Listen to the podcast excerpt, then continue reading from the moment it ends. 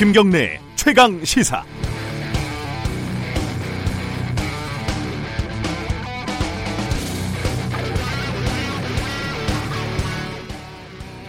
안녕하세요. 박지원입니다.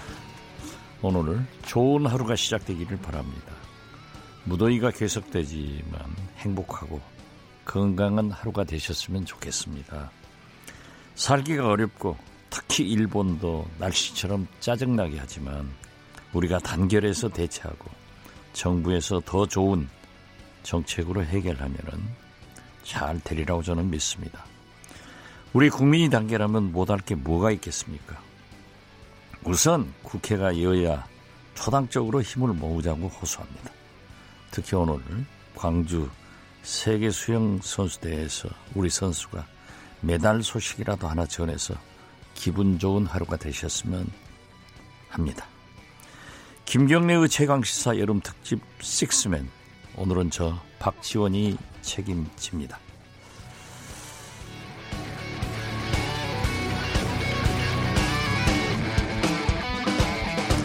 김경래의 최강시사 여름 특집 식스맨 식스맨 유튜브 라이브도 함께합니다.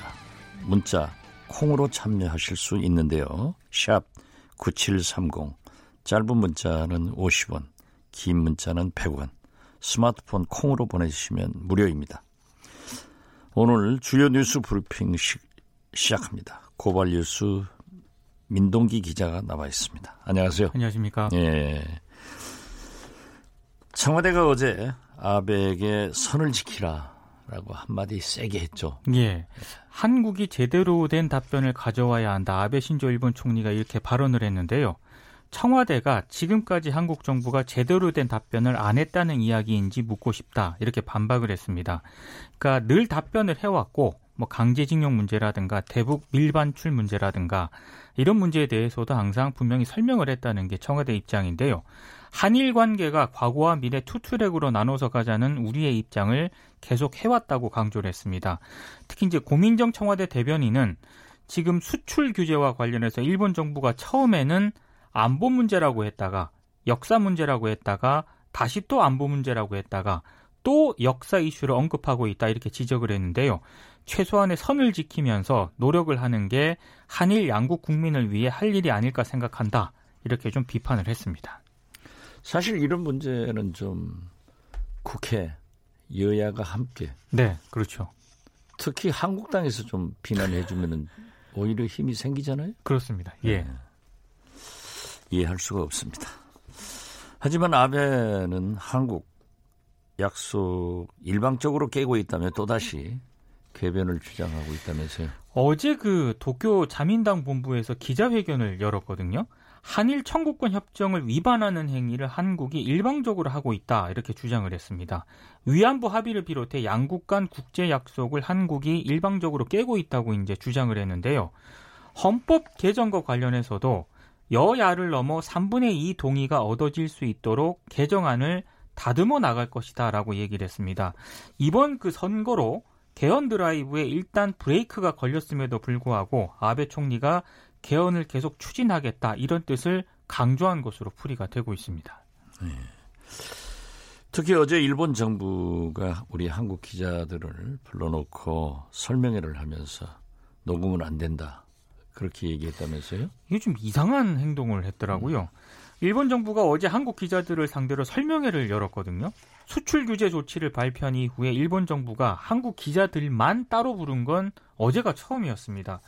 근데 이게 지금 어, 일본 정부 측은 설명회 참석자 수를 1사 1인으로 제한을 했고요. 그리고 녹음을 금지하도록 했습니다. 그러니까 기자들이 문제 제기를 하니까 녹음된 내용이 어디로 흘러갈지 모른다. 뭐 고위 당국자의 설명이기 때문에 녹음은 허용할 수 없다라고 주장을 하면서 끝내 수용을 하지 않았다고 합니다. 어제 설명에는 도쿄의 각 언론사 특파원 10명 정도가 참석을 했는데요. 일본의 고위 당국자는 이번 수출 규제 조치는 강제징용 배상 판결과는 무관하다 이런 입장을 계속 반복을 했다고 합니다. 어디로 갈, 흘러갈지 모르겠다 하는 것은 또 혹시 북한으로 갈지 모르겠다는 것을 의미하는 거 아니에요? 무슨 말인지는 모르겠습니다만 이거 기자들 불러놓고 녹음하지 말라고 하는 거는요. 네. 취재하지 말라는 거나 똑같은 얘기죠, 뭐. 예. 글쎄요. 아무튼 일본이 너무 좀 오만한 것 같습니다. 네. 어제 법원이 예. 직권으로 양승태 전 대법원장을 조건부 보석을 결정했다면서요? 이제 조건부 보석으로 석방을 했거든요. 양승태 전 대법원장이 올해 1월 24일에 구속이 됐고 2월 11일에 이제 재판에 넘겨졌는데요. 원래 그 다음 달 11일 구속 기간 만료로 석방을 앞두고 있었습니다. 근데 재판부는 주거지를 일단 경기도 성남시 자택으로 제한을 했고요. 3일 이상 여행 출국 할 때는 법원 허가를 받도록 했습니다. 그리고 법원에 소환이 되면 정해진 일시 장소에 출석해야 하고 어, 직접 혹은 제3자를 통해 재판과 관련된 사람을 만날 수 없도록 했습니다. 뭐 전화후 전자우편도 당연히 안 되는 거고요. 보석 보증금이 3억이고요. 만약에 이 조건을 위반하게 되면 보석은 취소가 되고 보증금도 몰수가 됩니다. 그리고 천만 원 이하 과태료 등이 부과가 되는데 이명박 전 대통령도 보석으로 풀려나지 않았습니까? 이명박 전 대통령보다 좀 느슨한 음, 조건이다. 이런 비판이 나오고 있고요. 어, 사건 관계인 접촉 금지라는 이 조건 자체가 굉장히 포괄적이고 모호하기 때문에 사실상 뭐 풀어준 거나 마찬가지다라는 비판적인 시각도 있습니다. 처음에는 양승태 전 대법원장이 보석을 거부하겠다. 예. 만기 일까지 가겠다라고 했는데 제가 볼 때는 대법원장으로서 어, 전직 대법원장으로서 법원의 판결을 순종한 겁니까? 어떤 저항이 없었어요? 순종했다라기보다는 제가 오늘 신문을 쭉 봤거든요. 그러니까 음. 언론들의 분석은 앞으로 계속 재판을 받아야 되기 때문에 어, 법원의 이제 심기라든가 이런 거를 크게 거스르지 않는 선에서 이걸 수용을 한 것 같다. 뭐 이런 분석을 좀 내놓고 있더라고요. 어떻게 됐든 법원의 결정을 받아들이는 예. 우리 국민의 자세가 저는 필요하다고 생각합니다. 네. 제가 뭐 할 말은 아닌데요. 예. 제가 소속된 당도 시끄러운데 아무튼 요즘 작은 당은 좀 싸워야 존재감이 생기는 것 같아요. 예. 어제 바른미래당 굉장히 시끄러웠어요. 이 손학규 대표의 재신임 혁신안을 두고 지금 굉장히 갈등이 증폭이 되고 있는데요. 결국에는 어제 좀 폭발을 했습니다. 혁신안의 최고위원회 상정을 요구하는 쪽하고 반대하는 손학규 대표 측이 몸싸움까지 벌이는 이제 그런 상황이 펼쳐졌는데요. 손학규 대표가 자신의 재신임을 묻겠다는 혁신안 상정을 거부를 하면서 회의장을 나가려고 하니까 혁신위원들, 전문 혁신위원들이 좀 막아섰습니다. 그러니까 지금 권성주 혁신위원 같은 경우는 11일째 지금 단식 농성 중이었는데 조금 이게 과격한 얘기를 좀 했습니다. 뭐 뒷골목 건달들도 이렇게 정치는 안 한다 이렇게 얘기를 하니까 아, 손 대표가 당권 경쟁에는 처절한 게 없다. 뭐 이렇게 계속, 계속 이제 설전을 좀 주고받았습니다. 명분 없는 단식을 끝내라면서 손학규 대표가 회의장을 나갔는데요. 이 과정에서 몸싸움이 벌어졌고 권성주 위원이 쓰러졌습니다. 아, 권 의원은 119 구조대에 의해서 인근 병원으로 일단 이송이 됐는데요. 갈등이 계속 증폭이 될 것 같습니다. 앞으로 더 될 거예요. 네. 네. 우리 손학규 대표가 제가 그랬어요. 험한 꼴 보기 전에 나와라. 네. 했는데 역시 당 대표가 되면은 또 절대 안 내놓더라고요. 자, 이건 진짜 우리 동료 의원 문제인데요.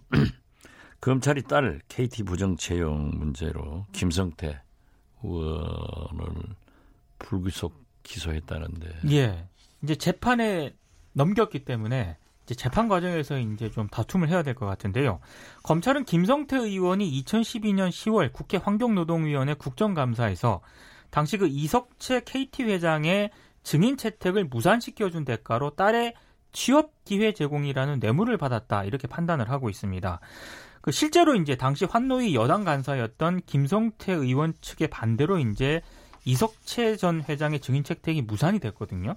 근데 지금 당시 그 증인 채택이 무산된 뒤 일주일 뒤에 계약직 직원이었던 김성태 의원 딸이 2012년 하반기 공채에서 정규직으로 최종 합격이 됩니다.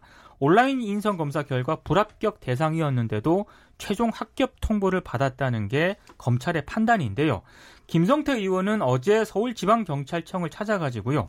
아, 자신을 수사한 검찰 관계자들을 피의 사실 공포 혐의로 고소를 했습니다. 정치 검찰이 피의 사실 공표를 통해 정치적으로 수사한 사건이라는 게 김성태 의원 측의 주장입니다. 뭐 사법부에서 좋은 판결을 해주겠지만 예. 제가 좋은 판결이라고 하는 것은 뭐 유무죄를 잘 가려주리라고 그런 건데 예. 아무튼 또 피의사실 공표죄로 고소까지 하니까 더 커질 것 같습니다. 그렇습니다. 예. 예. 의원님 여기 지금 PD님께서 예. 시간 관계상 예. 고발 뉴스 브리핑 고발 뉴스 민동기 기자였습니다. 고맙습니다. 여러분은, 여러분은 지금 박지원이 진행하는 KBS 1라디오 김경래의 최강 김경래의 최강 시사 여름 특집 식스맨을 듣고 계십니다.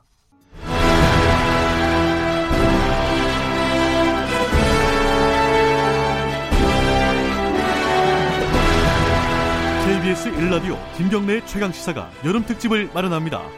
7월 22일부터 29일까지 중량감 있는 여섯 남자가 1일 진행자로 나섭니다. 김경래의 최강 시사 여름 특집 식스맨. 22일 경제부총리 출신 김진표. 23일 정치구단 박지원. 24일 전 금융감독원장 김기식. 25일 젊은 삼선 김영우. 26일 고발뉴스 기자 민동기. 29일 베테랑 정치평론가 윤태곤 그 어디에서도 들을 수 없는 고품격 시사 토크 김경래 최강 시사 여름 특집 식스맨 네 김경래의 최강 시사 여름 특집 오늘은 저 박지원과 함께 하고 있습니다.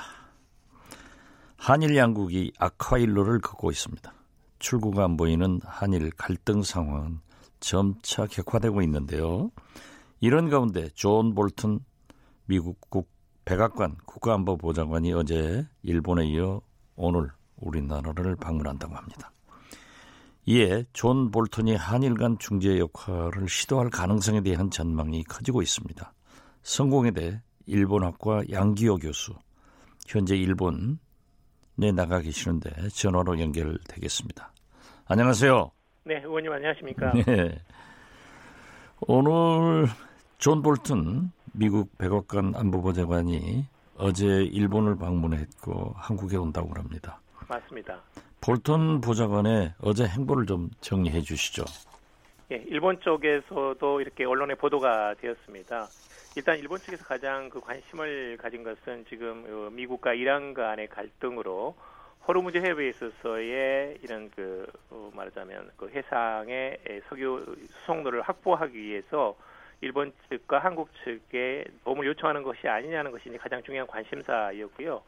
동시에 이제 일본 측에서는 그 다양한 이런 그 야치 일본의 NSC 국가안보실의 실장 그리고 고노타로 외무대신 등을 다뭐 만났습니다. 그래서 일본 측에서는 이 한일 이 말하자면 일본의 경제 보복 조치에 대해서 일본 측 나름대로 어, 어, 일측의 사정을 굉장히 설명한 것으로 그렇게 알고 있습니다. 예. 볼턴 보좌관이 일본 임성 방위성과 만난 뒤에 폭넓은 의제를 두고 생산적 논의를 했다. 네. 어떤 의미로 해석해야 할까요? 아마 지금 미국에서는 이런 그 한일 간의 갈등이 지금 심화되는 것에 대해서 굉장히 우려하고 있습니다. 어, 미국에서는 당장 이제 한일 간의 중재 개입하기는 쉽지 않지만 적어도 이런 한미일 간의 안보 협력을 유지를 하고 또 뿐만 아니라 일본발 통상 마찰이 세계 경제에 부정적인 영향을 미치지 않도록 어, 다양한 의견 교환이 있었을 걸로 보고 있습니다. 아마도 이제 이 문제를 그러면 해결하려면 어떤 방안이 가능한지에 대해서 일본 측의 의견이 무엇이냐에 대해서 어, 아마 소상이 들었을 가능성이 있습니다. 이미 미국의 트럼프 대통령이 일측에서 만약에 요청이 온다면 적극적으로 한일 간의 중재를 하겠다는 발언을 한 적이 있고 해서요. 아마 상호 간의 깊은 의견이 나누어졌을 걸로 알고 있습니다. 네. 볼턴 보좌관이 오늘 한국을 방문하면은 어, 기필코 우리 정부에서 일본과의 관계 지금 대두되고 있는 한일 군사 정보 보호 협정 파기까지 거론되는 상황에서 네. 볼턴은 굉장히 이 문제에 민감한 반응을 보이고 있는 것으로 알고 있는데 어떤 중재 가능성을 어떻게 전망하고 계십니까? 어, 지금은 이제 일단은 일본 측이 반응했다는 것 자체가 저는 중요하다고 봅니다. 그러니까 7월 초부터 일본이 일방적으로 이런 그 강제징용 해법을 둘러싸고 일본 측이 과도하게 전통적인 어떤 일본 외교의 방식과는 다른 어떤 그 일탈한 형태로 한국에 대해서 무리한 경제 보복을 실시하고 있습니다. 에, 여기에 대해서 사실은 이제 볼턴 보좌관은 잘 아시다시피 대북 강경파이고 적어도 한미일 안보 협력이 매우 중요하다. 특히 이제 중국의 해양 진출 또는 이제 어떤 최근에 이제 중국과 러시아 간의 어떤 그 상당히 관계 개선 이런 것들을 두고 볼때 예, 한국, 일본을 공동의 동맹으로 해가지고 이런 그 어, 중국이나 러시아 또는 이런 상황에 대해서 어떻게 적극적으로 대처할 것인가에 대해서 굉장히 많은 관심을 가지고 있는 어떤 어, 굉장히 강경 우파로 알고 있습니다. 그런 점에서는 특히 지소미아 한일 군사정보 보호협정이라는 것은 미국으로 본다면 이런 한미 동맹 그리고 미일 동맹과 함께 이런 동북아시아 더 나아가서 동아시아를 지키는 미국의 국익 을 지키는 가장 중요한 그 연계 사슬 같은 것이거든요. 여기에 대해서는 지금 한국 정부에서 만약에 일본이 화이트리스트에서 삭제를 한다면 우리는 한일 간에 이 한미를 잇는 가장 중요한 고리인 지소미아 한일 군사정보 보호협정을 파기할 수도 있다라는 식의 지금 원포를 놓고 있기 때문에 미국에서 이제 트럼프 대통령이 반응한 거 그리고 이어서 지금 이 볼턴 보좌관이 일본과 한국을 방문한 것은 저는 나름대로 상당히 의미가 있다. 이제서야 미국이 적극적으로 어, 중재하고 개입할 준비가 되고 있다라는 식으로 그 신호로 보고 있습니다. 사실 이 지소미아 관계는 음, 민주당 저희가 야당을 할 때 반대를 했었습니다. 네. 그렇지만 지금 현재는 음, 특히 미국 입장으로서는 한미일 이 방위에 가장 필요한 것인데요. 네. 좋은 설명해 주셔서 이해가 됐습니다. 트럼프 대통령이 문재인 대통령과 정상회담 때 한일 관계 관, 관여를 요청했다고 공개하면서 일본과 양국 모두가 원한다면 관여하겠다 이런 말씀을 했어요. 네, 한일 관계에서 미국의 중재 어느 정도 수준일 것이라고 전망하십니까? 사실 이게 7월 초 이후 상당히 이제 한일 간의 통상 마찰이랄까 일본의 경제 보복 조치로 갈등이 심화가 되고 있음에도 불구하고 미국 측에 상당히 이제 관망하는 자세가 있었거든요. 적어도 미국으로 봐서는 이제 섣불리 개입하다가는 한국과 일본 둘 다 중요한 동맹국 한쪽을 적으로 몰아갈 수도 있기 때문에 그런 점은 매우 신중했다고 봅니다. 그런데 사실은 이제 이 G소미아 한일 군사정보 보호협정은 일본 측에서 강력하게 요구한 것입니다. 그리고 이제 미국도 강력히 이것을 지지하면서 맺어졌거든요.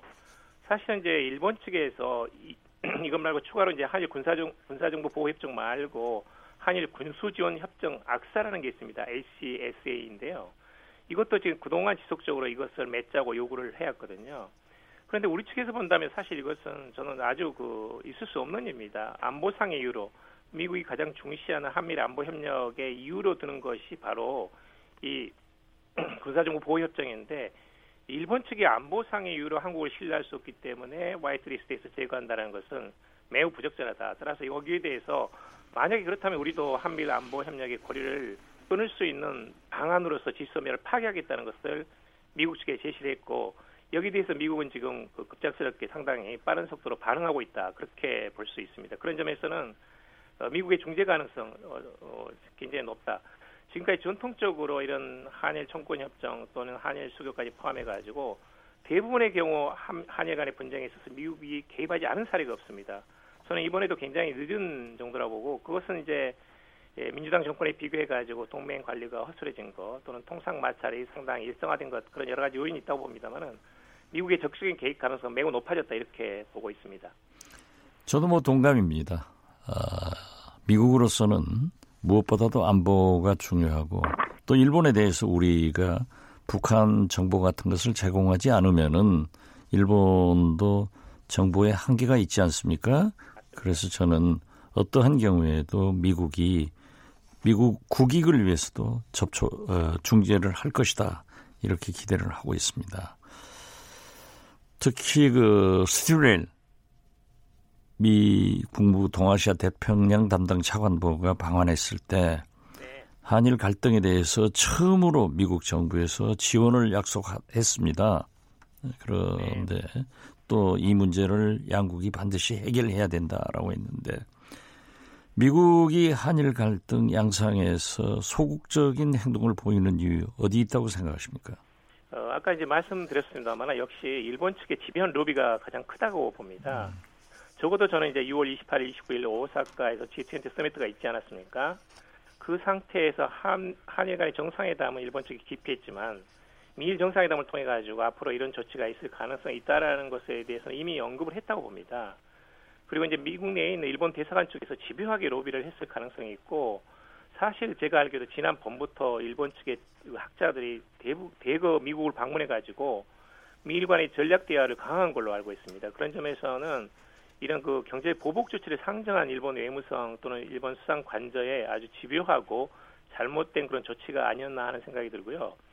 가장 직접적인 그 요인은 역시 트럼프 대통령이 가지고 있는 좀 이런 그 트럼프 아베 개인적인 미롤 관계도 분명히 있습니다. 또 아무래도 이제 우리가 그 한미 동맹보다는 일본 미국 측에서 본다면 미일 동맹 자체가 조금 더 중요한 부분은 그건 부인할 수 없거든요.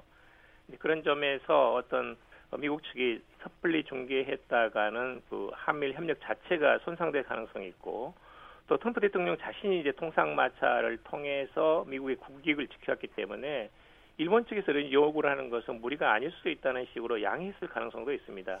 네, 그렇지만 이제 우리가 그런 것에 대해서 강력하게 지금 지소매압 파기, WTO, 네, 그 다음에 여러 가지 그 다양한 수준의 방법을 통해 가지고 이미 적극적으로 지금 어, 이 부분을 쟁점화시키고 있기 때문에 지금까지 어떤 그런 경험상으로 본다면 어, 지금은 이제 약한 정도의 개입이지만 100% 강한 정도로 개입할 거다. 저는 이렇게 보고 있습니다. 뭐100% 개입하는 것이 미국 국익을 위해서도 어, 필요하다고 생각합니다. 예. 지금 뭐 2024년까지 아베 수상이 사연임 음? 네번 집권을 하겠다 이런 것이 나오는데요. 지금 현지 분위기는 어떻습니까, 일본에? 일단 본인은 그 점에 대해서 적극적으로 부인하고 있습니다. 어, 전혀 검토하고 있지 않다라는 것이 생각이고 이번 이제 차이면 선거에서 안정적인 과반수를 확보한 것은 분명하지만 본인이 가장 중시하고 있는 헌법 개정에 대해서는 3분의 1을 확보하는데 실패했거든요. 그런 점에서는 어, 안정적인 문제에서 이, 이 일본 국내 정치를 운영할 수 있는 기반은 형성됐다는 평가가 있는 반면에 역시 이제 이 참여연 선거 결과 일본의 헌법 개정은 물 건너간 거 아니냐라는 식의 그런 이제 평가가 나오고 있습니다. 또 이번에 이제 선거 과정에서 적극적인 목소리를 내지 않았지만 분명히 이제 야당 5당이 한국에 대한 경제 보복 조치에 대해서 반대한다라는 그런 입장을 그 가까운 의견을 표명한 바 있고 어, 최근에 이제 일본의 경단련, 우리나라 정경련에 해당하는 그런 단체인데요. 한일 간의 정치적인 갈등에도 불구하고 경제 재개 간의 어떤 연계와 협력을 강화시켜 나가겠다는 것을 어, 일본의 그런 최근 그 가르자와 수련회에서 그런 이야기가 나온 바 있습니다. 또 일본 경제신문이라든지 아사히 신문 같은 그런 그 언론들도 상당 부분 이것에 대해서는 잘못된 것이다. 너무 과도한 것이다. 이 자유무역 체제를 네, 잘 알겠습니다. 이제 시간이 없어서 시간이 없어서 한 가지만 간단하게 답변해 주시기 바랍니다. 네. 이 일본 관계가 장기화될 조짐이 있는데 우리가 승리하려면 어떻게 해야 될까요?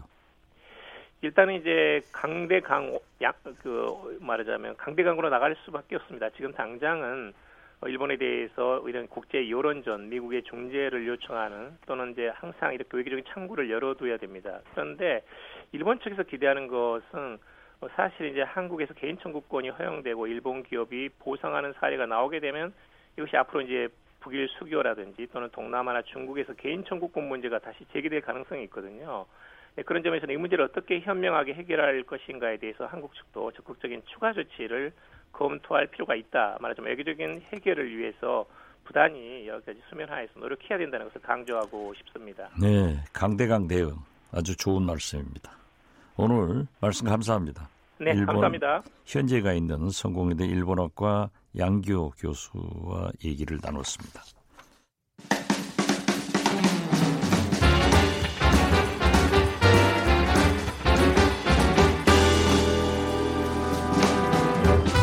여러분의 아침을 책임집니다. 김경래의 최강 시사. 네. 매일매일의 가장 핫한 스포츠 뉴스를 가장 빠르게 전해드립니다. KBS 스포츠 취재부 박주미 기자가 나와 있습니다. 안녕하세요. 네, 안녕하세요. 네. 우리나라 최초로 세계 수영 선수권 대회가 광주에서 열리고 있습니다. 그 소식부터 알아봅니다. 한국 수영의 기대주 김서영 선수가 어제 메달을 도전했었죠. 네. 메달 목에 걸었습니까? 결과는 아쉽게 메달 획득에 실패했습니다. 여자 개인 혼영 200m에 출전했었잖아요. 이 선수가 지난해 아시안 게임 금메달 선 금메달을 땄고 최근 좀 성장을 많이 해서 금메달까지는 어렵겠지만 그래도 메달 획득 가능하지 않겠냐 뭐 이런 희망을 품었었는데 역시 세계의 벽이 좀 높았습니다. 김서영 선수 결승에서 2분 10초 12를 기록해서 전체 8명 가운데 6위에 머물렀거든요. 그러니까 개인 혼영 200m가 한 선수가 저병, 배영, 평영, 자유형 순서로 500m씩, 아, 50m씩 질주하는 건데 첫 구간 저병하고 다음 배영 구간까지는 3위를 달리고 있어서 메달권 진입 가능하겠다 이렇게 희망했었는데 세 번째 구간인 평양에서 순식간에 7위로 좀 밀려났어요. 이 구간이 사실 김세영 선수가 그동안 좀 약점으로 꼽혔던 영법인데 좀 이번에도 극복하지 못한 그런 것 같습니다. 우승은 이 종목 세계 기록 보유자 헝가리의 호스주 선수가 2분 07초 53을 기록하면서 정상의 자리를 지켰거든요.